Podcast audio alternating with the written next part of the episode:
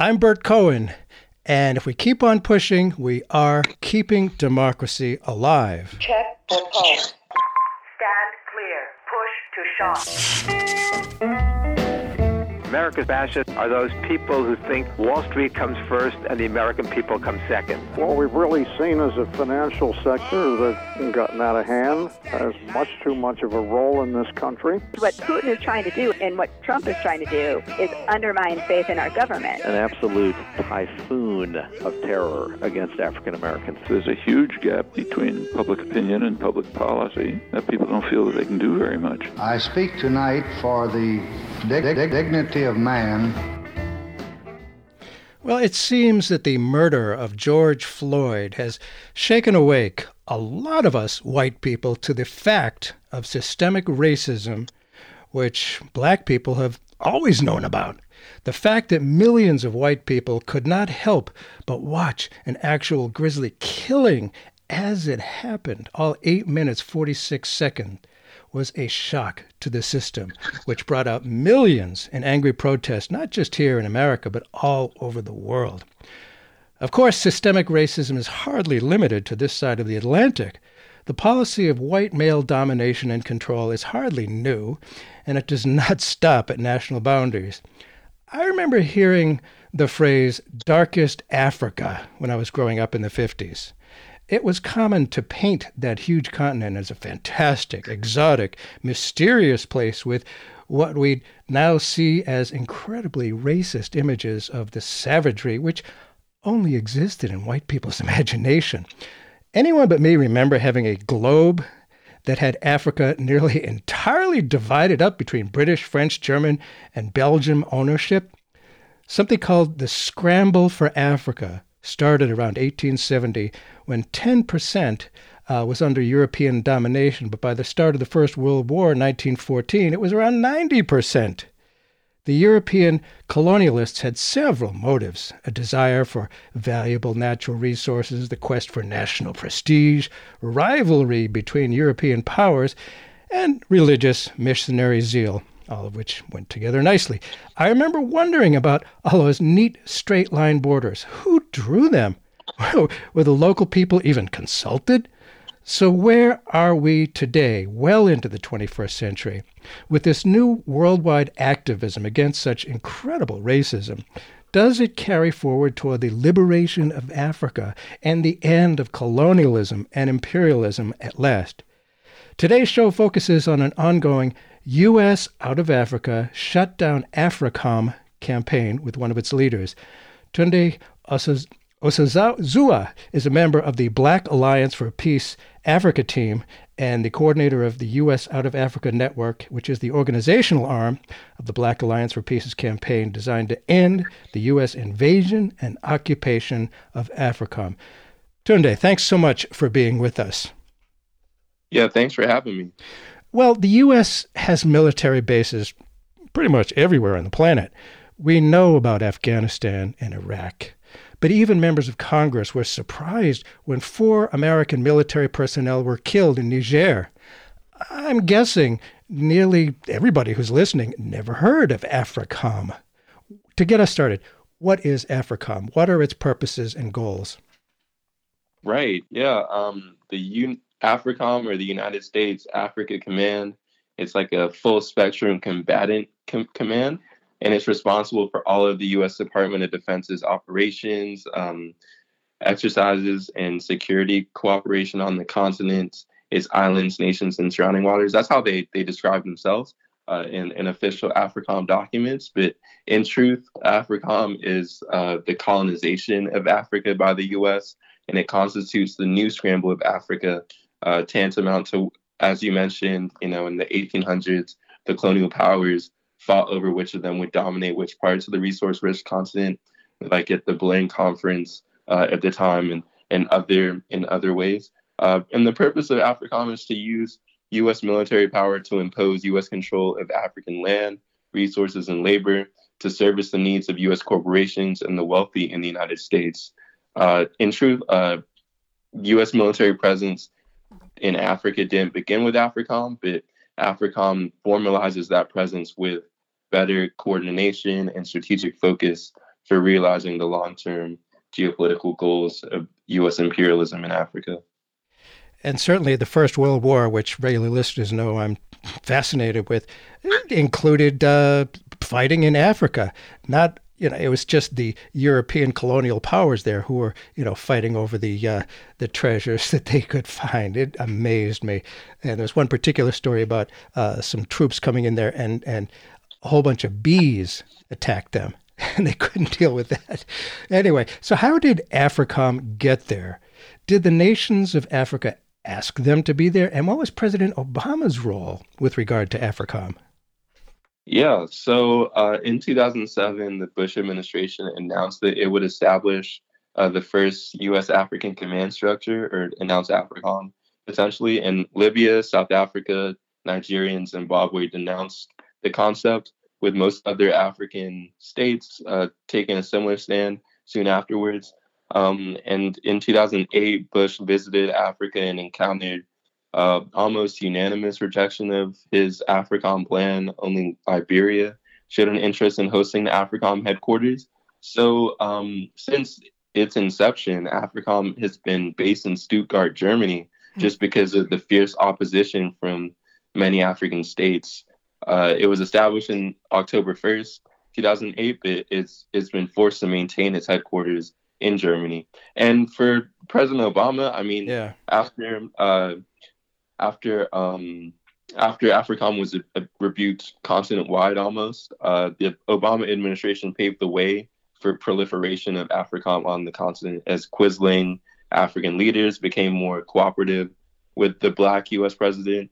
Uh, during the reign of uh, Obama, there was uh, a 1,900% increase in the U.S. military presence on the continent. Wow. Um, yeah. One thousand nine hundred percent increase on the continent. Right. Yeah. Uh, to to parallel that to I, I guess domestic affairs uh, under Obama, there's a two thousand four hundred percent increase in the value of military equipment transferred from the federal government to police forces across you know the United States through the Department of Defense's 1033 program, which is something that the Black Alliance for Peace uh, points out pretty often, just to you know make that connection. We feel like there are a lot of connections uh, as you you've already kind of spoken about between um, you know policing and, and militarism on the continent, the African continent, and then here in the United States. Yeah. Yes. Well, at least a lot of us. I mean, millions of Americans have known for a long time, but now even us white people are recognizing that. It's like right in our face. We can't possibly miss it. How many American missions are there in Africa. And what what are the three categories of American military missions there? Right. So um, in 2015, there was a report that surfaced that re- revealed that there were um, like three main forms of U.S. military presence uh, in Africa that were, uh, you know, uh, kind of just categories of basing. There are the forward operating sites, the cooperative security locations and the contingency locations. Um, and th- there are currently 46 various forms of bases, which uh, I, I, guess there are 46 bases that take on those three forms um, on, on, the continent, as well as military to military relations between 53 out of the 54 countries uh, in Africa and the United States. So um, that that is to say, uh, in terms of missions, I guess uh, that the U.S uh, was conducting 10 missions per day in 2017, according to General Thomas Waldhauser. Uh, and that, that amounted to over 3,500 exercises, programs, and engagements per year on the continent. Uh, and and to speak to what we were talking about earlier, the nine uh, the 1,900 percent increase. That's the most dramatic growth in deployment of America's troops of any on any region of the globe over the past decade. So th- this has really been, you know, this uh, increase in the amount of missions and you know the bases and everything has uh, has come about because of Africa and you know the the coordination that that that, that, that this U.S. Africa Command has promoted on the continent for the U.S. military. And what are we doing with drones there? They play a unique role, I guess. What do they do? Yeah, so uh, drones are unmanned aircraft that are used for bombing and other activities that are deemed too dangerous for members of the U.S. military to ca- carry out it's low risk for the U.S. in that sense, but they cause you know a lot of devastation in Africa and other parts of the world where drones are used. Um, and the the U.S. military uh, built actually a hundred million dollar drone base in Niger, uh, which became operational last year. Huh. Uh, and that was the largest construction effort in the Air Force's history. So, um, yeah, I, I think that they're they're really just uh, forces to uh, carry out bombing, to carry out surveillance, to carry out um, missions that they, they seem to they deem too dangerous for, uh, I guess, U.S. military members. But they're fine for people on the ground. Uh-huh. Uh But the, the U.S. is spending all this money there. Does it? Don't local people get a lot of that money? Isn't that of benefit? Yeah, so um, you know, their their their, public budgets uh, as far as like how much the U.S. is spending, uh, there in different reports uh, come out like saying that they spend close to 11 billion on on uh, all of the U.S. programs on on the in the African continent, including AFRICOM. Uh, but yeah, a, a lot of that money does not go to African people. It's more to prop up uh, a lot of the the activities that the U.S. is engaged in. Um, there, and I, I find that uh, yeah, you know, it's interesting. Like obviously, the U.S. is self interest, self interested or whatever, and they're they're not necessarily. Um, yeah, like they might they might try to give off the appearance that they're that they're that they're that they're there to help. It, it, a lot of what their their help doesn't really um, improve the lives of African people. Well, there's that whole missionary uh, uh, way of thinking that uh, I always found a little bit odd, but that's just me. One of the Right. things that that uh, interested me in doing this discussion was that on June 16th there was an online symposium, which I learned is Soweto Day. What is Soweto Day? Yeah, so June 16th, like you said, is is Soweto Day. It's like Soweto is like Southwest Township is an area in South Africa, um, and uh, the the South African apartheid regime um, viciously viciously attacked a youth demonstration in 1976 of school children, uh, and so those that those youth they played a critical role in leading um, leading like the struggle following that day and, and up to that day. Uh, of African masses against the U.S. supported white colonial majority, or rather the minority in South Africa. So it was a series of demonstrations and protests uh, by, led by these black school children. It, it's estimated that like 20 20,000 students took part in the protests, and they, they were met with very fierce police brutality. Uh, the number, yeah, um, the number of prote- uh, protesters killed by police is usually like they, they say it, it, it's up to estimates say it's up to 700 people were killed. And so, in, in remembrance of these events, um, June 16th is a public holiday in South Africa named Youth Day, and we celebrate it in the diaspora as Soweto Day, as you, as you, as you said. Yeah, that's not good public relations. I I would think you know kill all those kids. I, but they now uh, in recent years, I and a lot of people have heard about China in Africa. What what are they up to? Is it similarly imperialistic, or are they working more respectfully with locals? What about you know people say, well, if we don't, if we're not there, China's there, and China is there. Are we in competition with China? Or, or maybe I was wondering if we sort of wrote off investing in Africa after Trump called them what he did. Those uh, can't even say it on the air. Something whole nations. What about China in Africa? Yeah, so in 2009, China overtook overtook the U.S. as uh, the African continent's largest trading partner. Uh, so they they were, uh, you know, taking or removing the West monopoly over export markets and investment finance. Uh, so African countries no had no longer had to go to the IMF, Uh-huh. cap in hand loans and everything, uh, and agreeing to all the the terms that were offered, but they could turn to China or even Libya at the time for investment. Um, and so uh, basically, if the U.S. during any of those African countries for investment, China or, or uh, was was able to you know buy or was on offer. Uh, so that that really threatened you know Western and U.S. economic domination.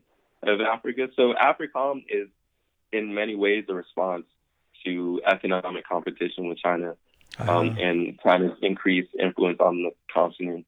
Um, it African AFRICOM's also uh, you know used to prevent the emergence of any independent African influence or force.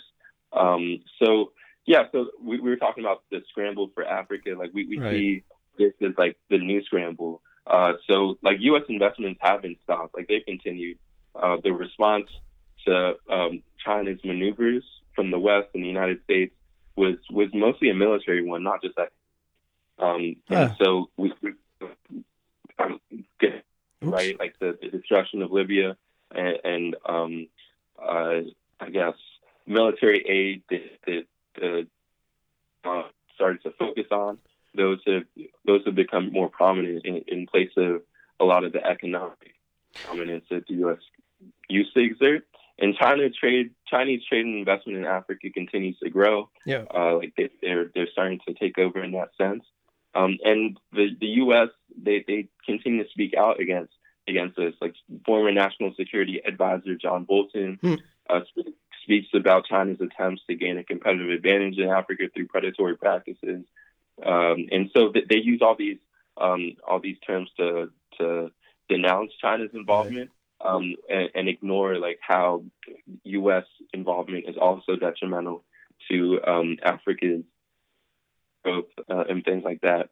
So, yeah, I think I think it's interesting. Uh, China is also very self-interested. Yeah, they're they're trying to trying to uh, sustain their growth using African resources and things like that. But uh, you know, it the U.S. and China are definitely very very much it, um, competing in, in that sense.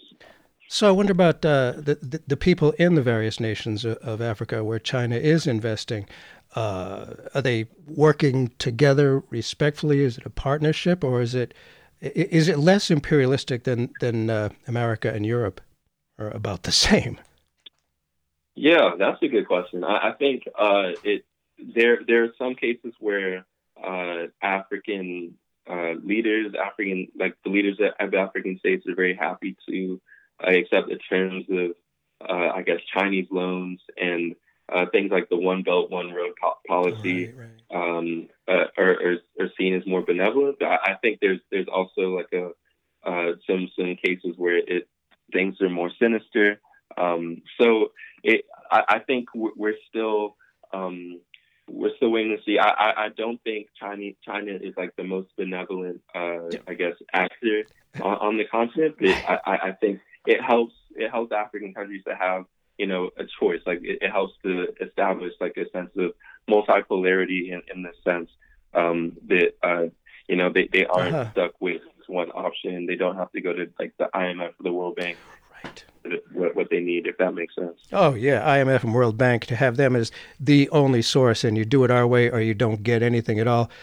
Uh, it's right. competition. Imagine that competition. Exactly. For those who may have just tuned in, Bert Cohen here. The show is Keeping Democracy Alive, and I'm pleased to, ooh, to be talking with uh, Tunde Osazua, no, Osazua uh, of the U.S. Out of Africa Shut Down Africa campaign. And, uh, you know, in this whole Black Lives Matter age, uh, this is a big part of it as well. You know, as we say, you know, racism doesn't stop at the uh, at the water's edge.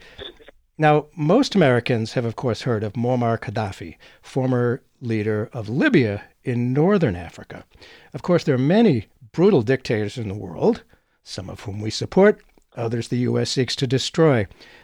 Did the goals of AFRICOM play a role in the American led ouster of Gaddafi? And what is Libya like now?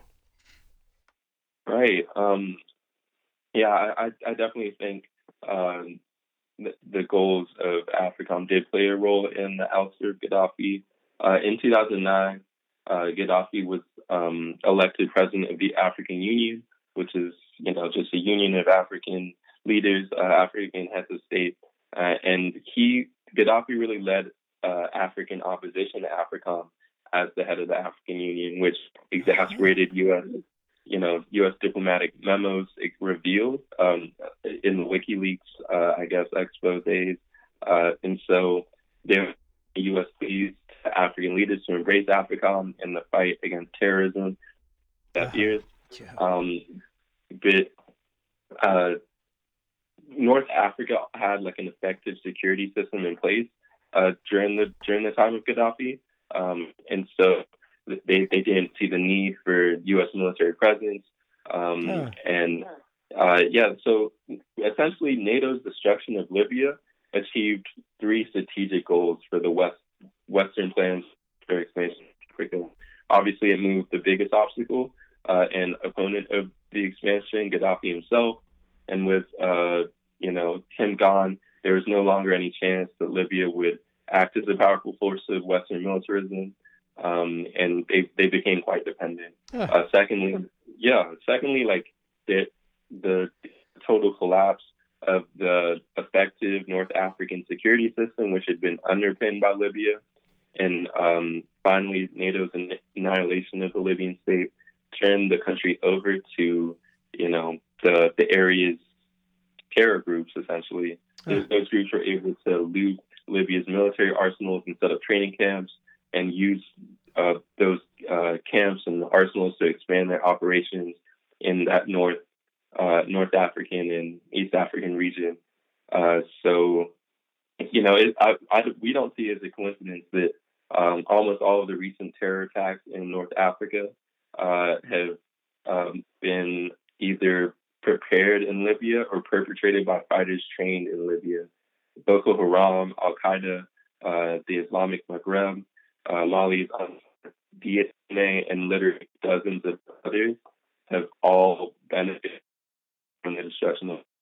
Well- so essentially, yeah. So essentially, by ensuring the spread of terror groups across the region, Western powers created a demand for their military assistance, which didn't exist before. You know, Gaddafi was deposed.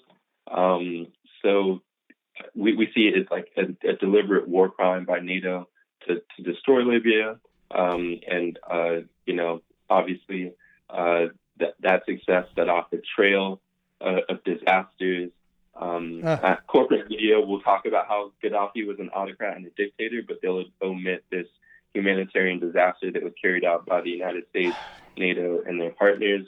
Um, so I, I think, uh, yeah, I, obviously Libya fell fell victim to that, and now there there's been widespread reports of slave markets and um, you know just general uh, instability. There's all sorts of fights for for control over different regions um, within Libya. Uh, I think right now there are two main factions that are, fighting for control. Um, so yeah, there, there's just a, a lot that came out of this that benefited the United States and really, uh, you know, destroyed a lot of um, a, a lot of lives, that killed a lot of people, and you know, uh, made things a lot worse for people in Libya. Interesting. I certainly did not know that Gaddafi uh, led the opposition to AFRICOM. That's a significant factor that somehow we didn't uh, learn here in the American news media. Funny thing about that. Now, again, showing my age here, I remember my childhood globe looking at Africa. There was something called French West Africa. It was huge in area. What are the current nations, and is there still a colonial presence there? Yeah. Um, so French West Africa was like a colonial federation of eight French colonial territories Mauritania, Senegal, French Sudan, which is now Mali, French Guinea, which is now Guinea, Ivory Coast, Upper Volta, which is now Burkina Faso, Dahomey, which is now Benin, and Niger. And the federation existed from 1895 until 1958. And um, to speak to uh, like, is, is there still a, a, colonial presence? French companies still have um, basically a monopoly over the most strategic areas in these countries' economies, and other countries, uh, including like electricity, telecommunications, infrastructure, airports, and harbor Uh. industries. So uh, France's continued influence on francophone African foreign policy is very uh, apparent. Um, also in, in Africa's policy alignment. Also the, the CFA franc, which is the currency used by 14 countries still bound to France economically, is the last colonial currency on the African continent. Wow. So if Yeah, yeah. So that includes uh, uh, the centralization of Uh-huh. uh, these exchanges reserves in the hands of the French Treasury, um, basically implying that the French Treasury is the bureau de change uh, of the countries that use the CFA franc. All conversion operations from the franc into other currencies have to pass via the French Treasury, and it's. Uh, I, I think it's also worth underlining that um, the Bank of France holds 85% of um, monetary gold stock um, in, in um, like the the BCEAO, which is like a uh, a consortium of, of the of many of francophone Africa's like economies. Uh, so essentially, colonial France still uh, the colonial area still exerts Yeah. some influence to this day, and uh, a lot of these continue to make substantial debt, debt payments to France, Ah, um, which uh, they spoke about recently with with coronavirus. Um, I, I think uh, French, French leaders were saying, "Oh, like, we should figure out how to lessen these debt payments because it could make it difficult for them to fight COVID nineteen, essentially." So th- there are a lot of um, a lot of remnants of colonialism that continue to, um, you know, work to the detriment of francophone Africa. Well, yeah, there's always ways to uh, to make money from it for sure. And you talked about uh, coronavirus, and you know, COVID nineteen is everywhere. I wonder if you could talk a little bit about the impact of COVID nineteen on Africa. Are the former or current imperialists helping as they could, and and wouldn't they stand to benefit from providing aid? What's the reality about COVID nineteen and the colonialists in Africa?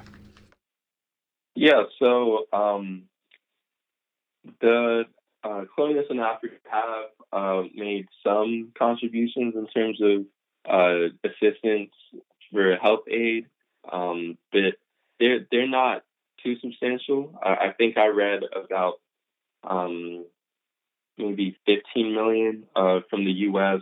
going towards African countries to help them fight the virus, but essentially none of those none of that aid um, went to, um, I guess, countries that are most impacted by U.S. bombings, specifically uh, Libya and um, Somalia, and then also uh, drone bombing costs a lot more. Than, or like they they invest much more in you know drone bombing and other means of uh, destabilization, and they you know put towards helping African countries fight uh, fight the virus. Uh, so you know they, they much more to to kill and to to destroy and destabilize and they are, are doing to improve the health and well being of those people in those countries. Wow. I guess I shouldn't be surprised, but every now and then I am. And I, I remember, again, being as a kid, being excited about Patrice Lumumba winning freedom and independence for the former Belgian Congo. I figured that since America was by nature anti colonial, huh, of course we would support him as well. That didn't happen. What are the natural resources there that the U.S. wanted to control, and what about the situation there now?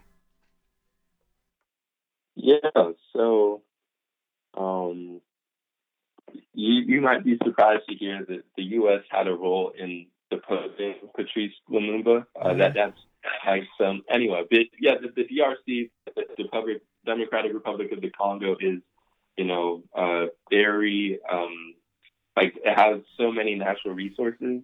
Uh, almost every valuable natural resource can be found there from a multitude of minerals, including Uh-huh. diamonds, gold, copper, cobalt, uh, tin Yeah. ore, coltan, uh, even stretching to things like timber and oil.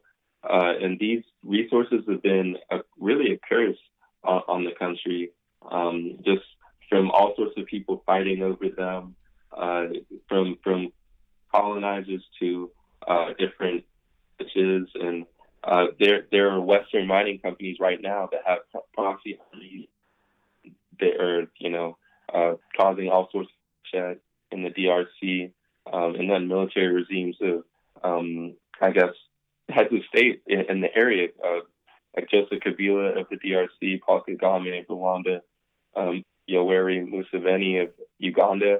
Uh, they're they're all behind um, a, a lot of suffering uh, in, in, the region, and essentially um, there, there, there's a lot of uh, fighting to, to control those resources, Sure. and uh, because of because of that, uh, destabilization does uh, aid imperialism in the sense that uh, states aren't able to, um, you know, maintain effective control over their resources. So it allows uh, outside companies, you know, even more chance to, to exploit and, and take advantage, if that makes sense.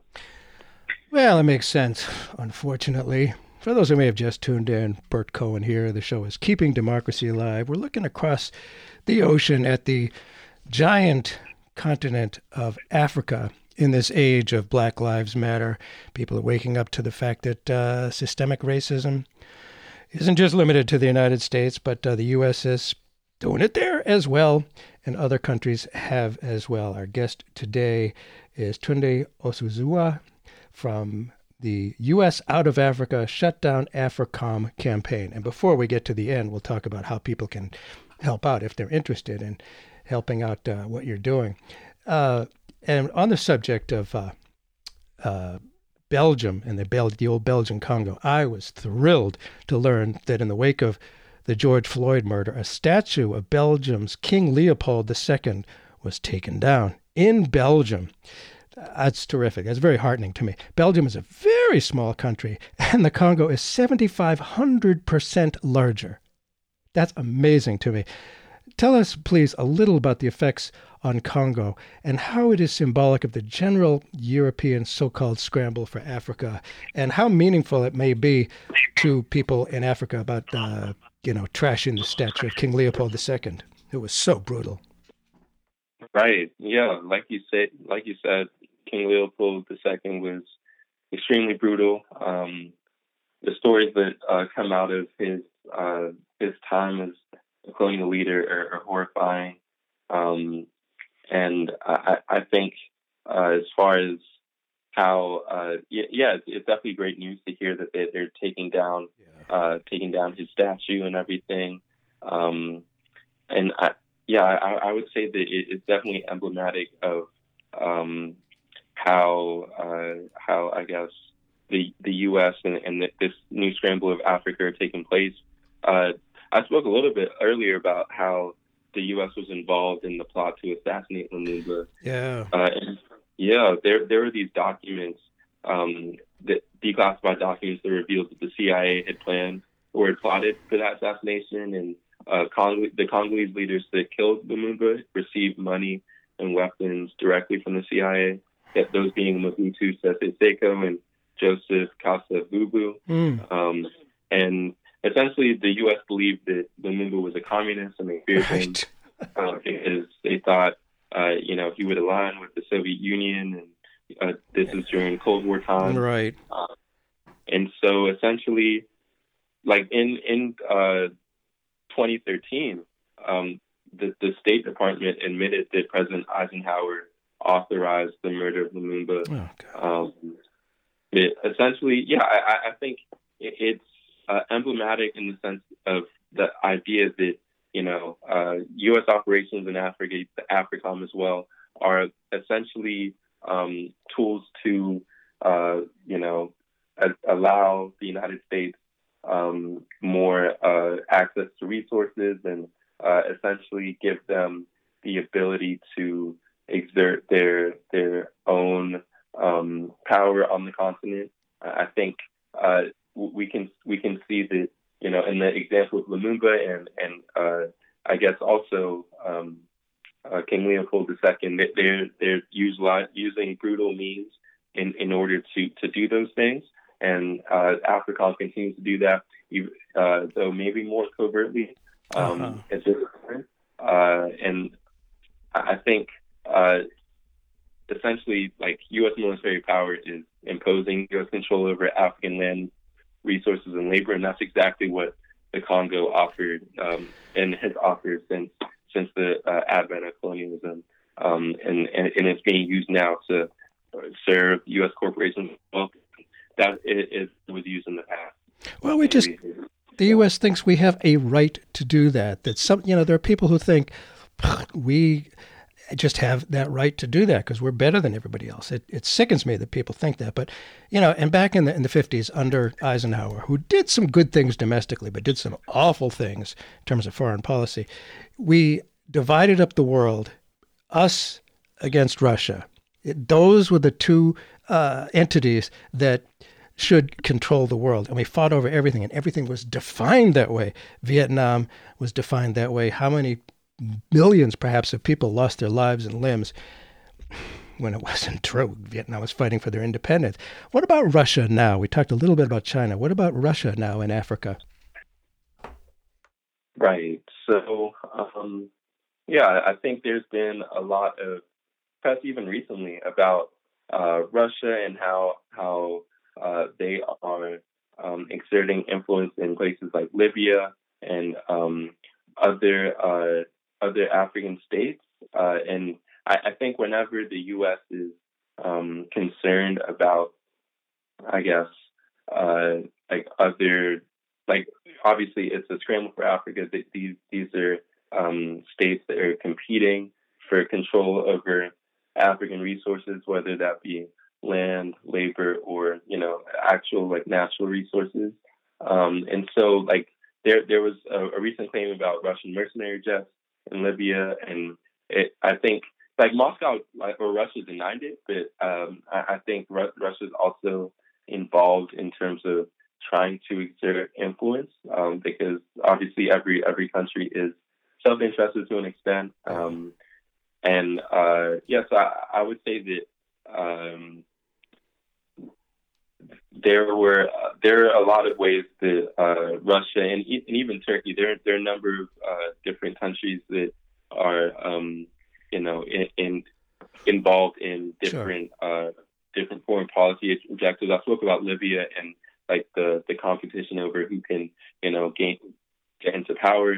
Like Russia and Turkey support the GNA and they send troops uh, to Tripoli to help the GNA, which is one of the competing forces in, in Libya, mm-hmm. gain control. Um, and so I, I, think, you know, uh, the U.S.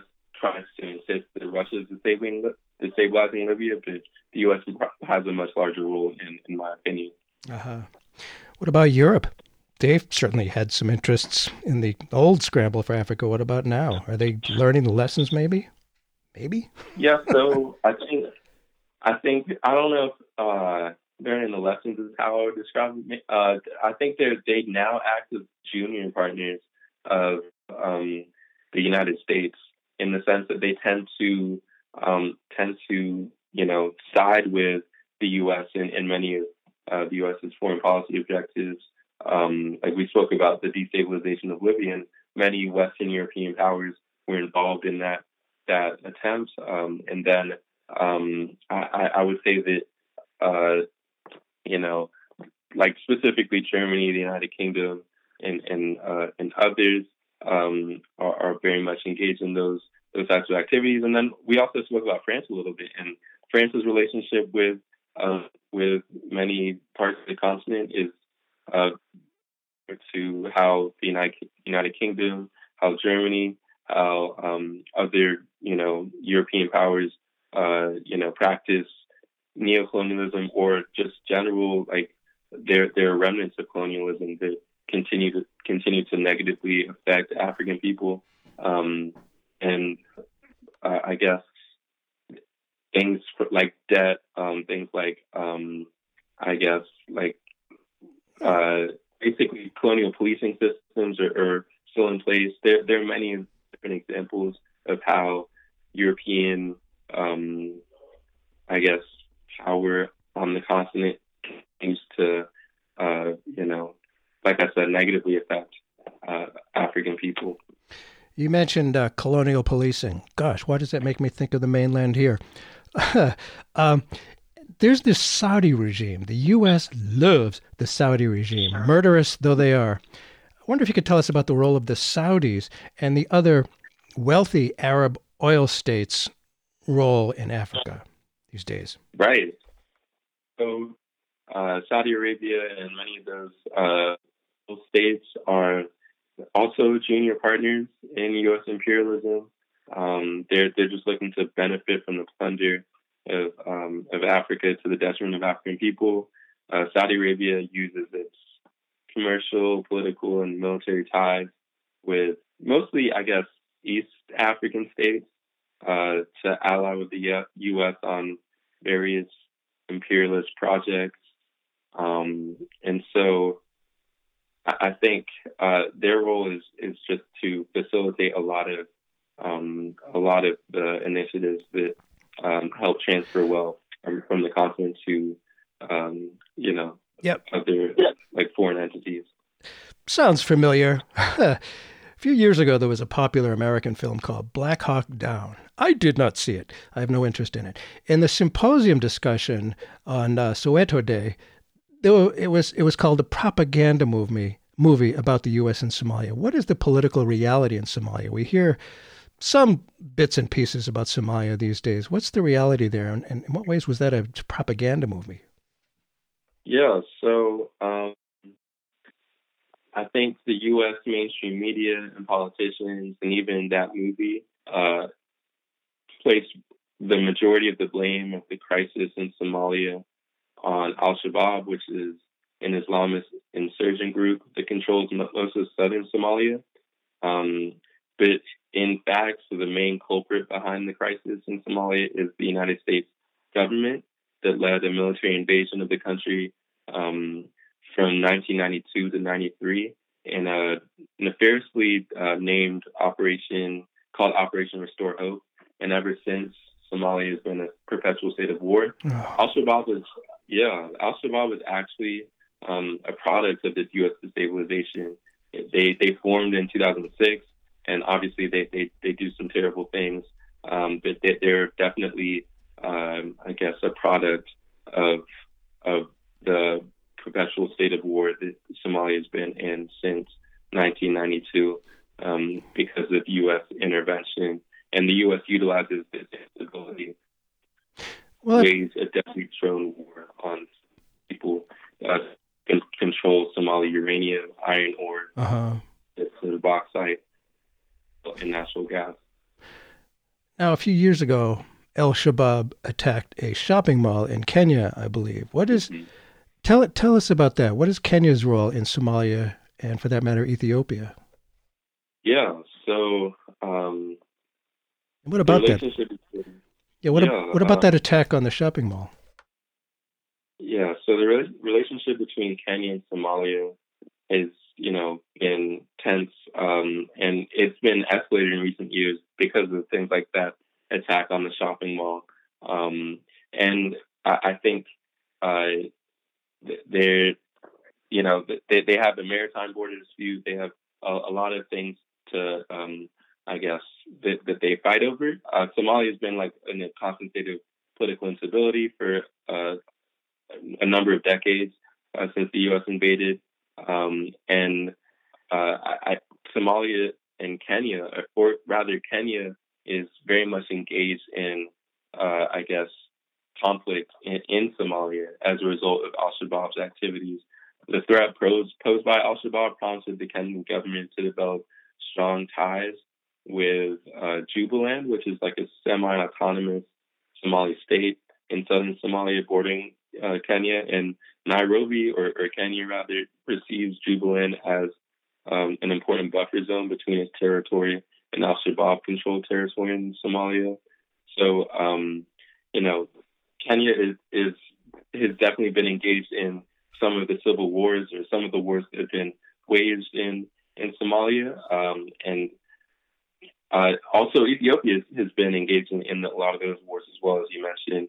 Um, and I think that they tend to they they partnered with the U.S. in some cases in, in terms of uh, how they how they fight in those wars, um, and it, it's a it's a complicated situation in the sense that Yeah. there are many competing interests, um, but I I think there there are a lot of factors that go into the Kenya Somali Ethiopian relationship, if that makes sense.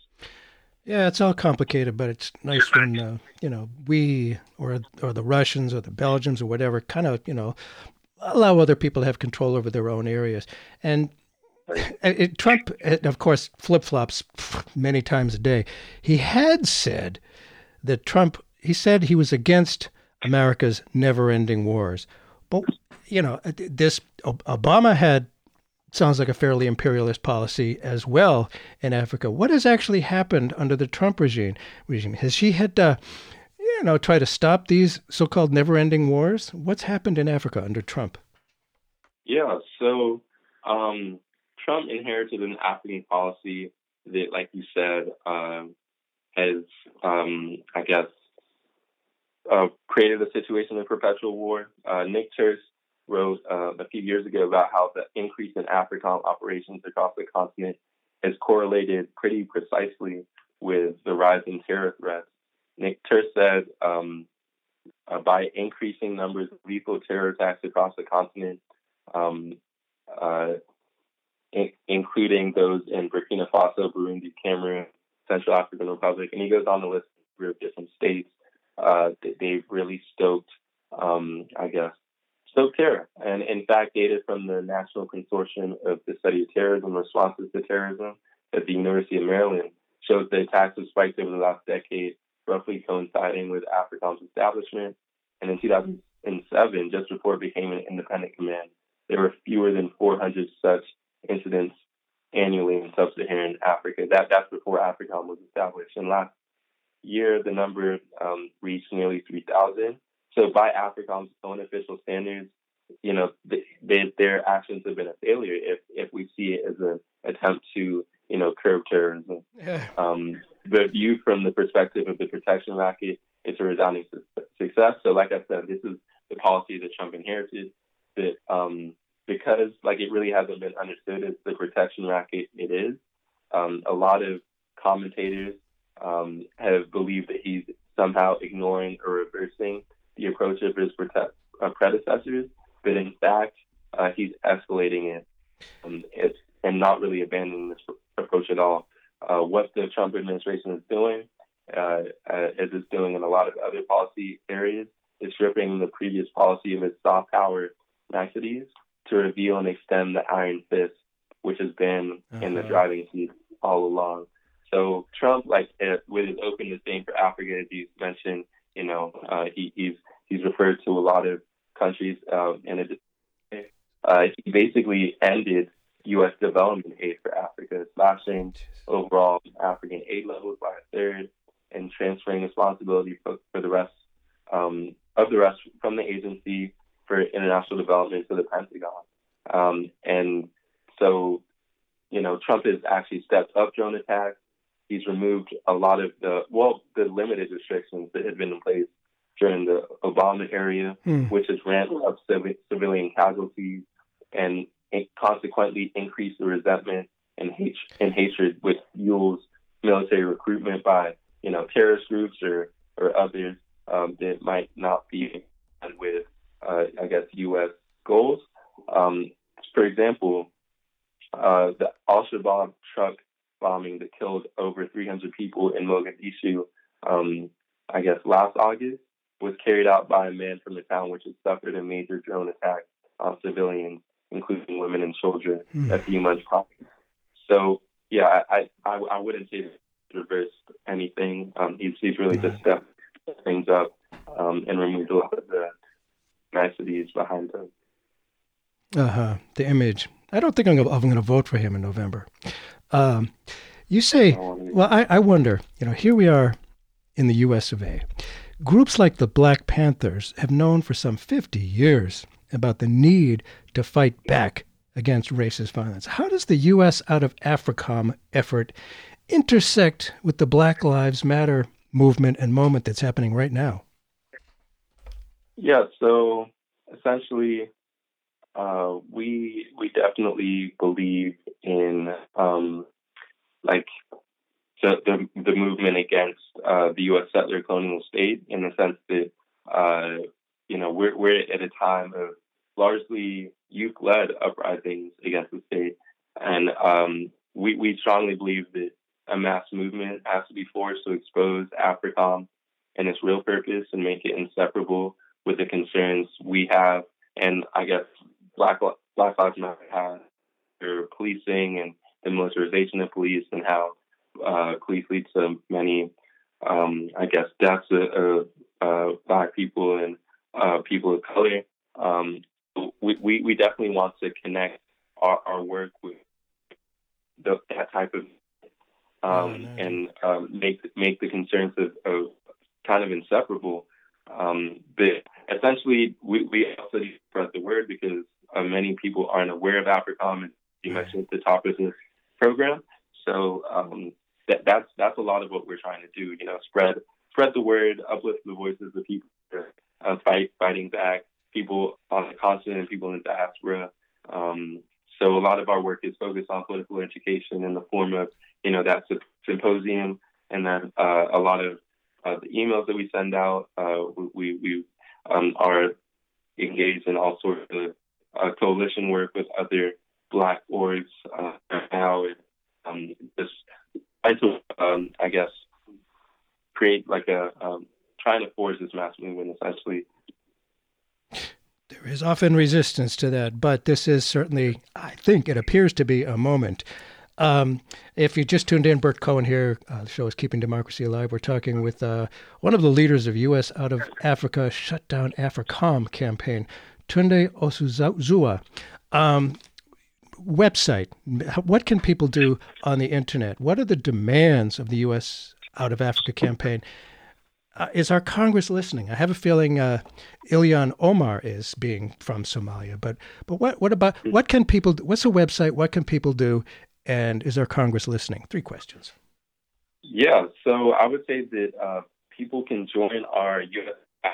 network at www.blackallianceforpeace.com uh, backers U.S. out of African network, um, and uh, from there that, that's that's our organizing arm. I, I'm, I'm the coordinator, and essentially we we spread the word. We we are creating an activist toolkit with which people can you know find the, the the tools that they need to spread the word, and then also just learn more about what what's happening right now in terms of Africa. Um, so I, I, definitely encourage people to sign up at, at that at that link blackallianceforpeace.com slash join us out of join us out of Africa network. Um, in, in, terms of Congress yeah. and, um, and our demands, uh, our demands are for the complete withdrawal of U.S. forces from Africa, the demilitarization of the African continent, the closure of U.S. bases throughout the world, and uh, we, we, also are calling for the Congressional Black Caucus to oppose AFRICOM and conduct hearings on AFRICOM's impact on the continent. Uh, and so, um, you know, we, we believe it's imperative that this, the Congressional Black Caucus take a clear and explicit position on AFRICOM. Are they for or against it? Um, and so part of this call is for the CBC to hold comprehensive public hearings on the impact of AFRICOM. So in terms of like what what like I guess college people are doing, you mentioned Ilhan Omar. She yeah. released that statement uh, in response to I guess the um, you know the, the reporting of, of deaths uh, by by AFRICOM. They, they claim to have only killed two or maybe four people, and and she said that, that there needs to be more transparency. And uh, we we at uh, the Black Alliance for Peace believe that you know they need to go much further, right? Like to to call for uh, transparency is in fact to legitimize AFRICOM and say that you know they're they're doing the right things and uh, and they have the right purpose when in fact their purpose is very much uh, to control African resources and we, we just don't think that uh, you know her statement went even close to far enough. It, it was it was de- definitely something that we took um, took uh, took umbrage against. So uh, I I wrote an article with Netfa Freeman, um, the head of the Africa team at uh, Black Alliance for Peace, about Ilhan Omar's response. Uh, we've been engaged with her um, in the past, um, and, and, we're we're really trying to engage Congress people just to um, you know, as a as a way of, of organizing. Um, Barbara Lee actually oh, recently, yes. um, you know, put out a proposal to to half the military budget, we, which we think is a step in the right direction. Yeah. Um, uh, and we, we engage with her as well. Um, that yeah, I think uh, a lot of the statements by, by our Congress people don't really go far enough. So we're, we're trying to push them, and um, by pushing them, you know, engage more people, uh, engage the masses because we truly believe it's a mass movement that will accomplish our goals. So, yep, you know, that's that, what that's how we're seeing it. That's what it takes, I think. And I, I get the sense. I mean, I'm always optimistic. It's absurd, I suppose. I must be naive. What about momentum in this unique moment in American history? I, I feel something powerful going on here. What do you think? I agree with you. Um, I think there's a lot of momentum. I, have been definitely encouraged by, um, you know, the the actions that people are taking, um, like people in the streets. Uh, people yes. are, are, really uh, trying to educate themselves on, on a number of issues, and I, I think that is absolutely the right move. Um, I think we need to, um, you know, direct a lot of this energy towards uh, more organizing and getting people into more sustained movement work, if that makes sense. Sure. Like, uh, I think people need to join organizations and find political homes and, and start to, you know, work towards the world that they want to see um, and, and, fight against the oppression and, and, exploitation and things like that. So I'm definitely very inspired, um, and I, I think um, we as organizers, like uh, we at you know the Black Alliance for Peace, the South African Network, the Black Lives Matter movement, uh, and and other organizations, uh, I guess Movement for Black Lives and um, and and many others. I think it's on us to really try and direct this energy towards yes. productive organizing and and you know mass public consciousness raising and things like that. And sustained. You got to sustain it. Again, the website Black Alliance for Peace. Is that it? Exactly. BlackAllianceForPeace.com. Uh-huh. Uh, and if you want to join the network, BlackAllianceForPeace.com backwards join you out of African Network. Thank you so much. Really, really appreciate it. Tunde Osazua and uh, the Black Alliance. We're, it's happening. It's happening. Thanks so much for being with us on Keeping Democracy Alive. Yeah, thanks for having me.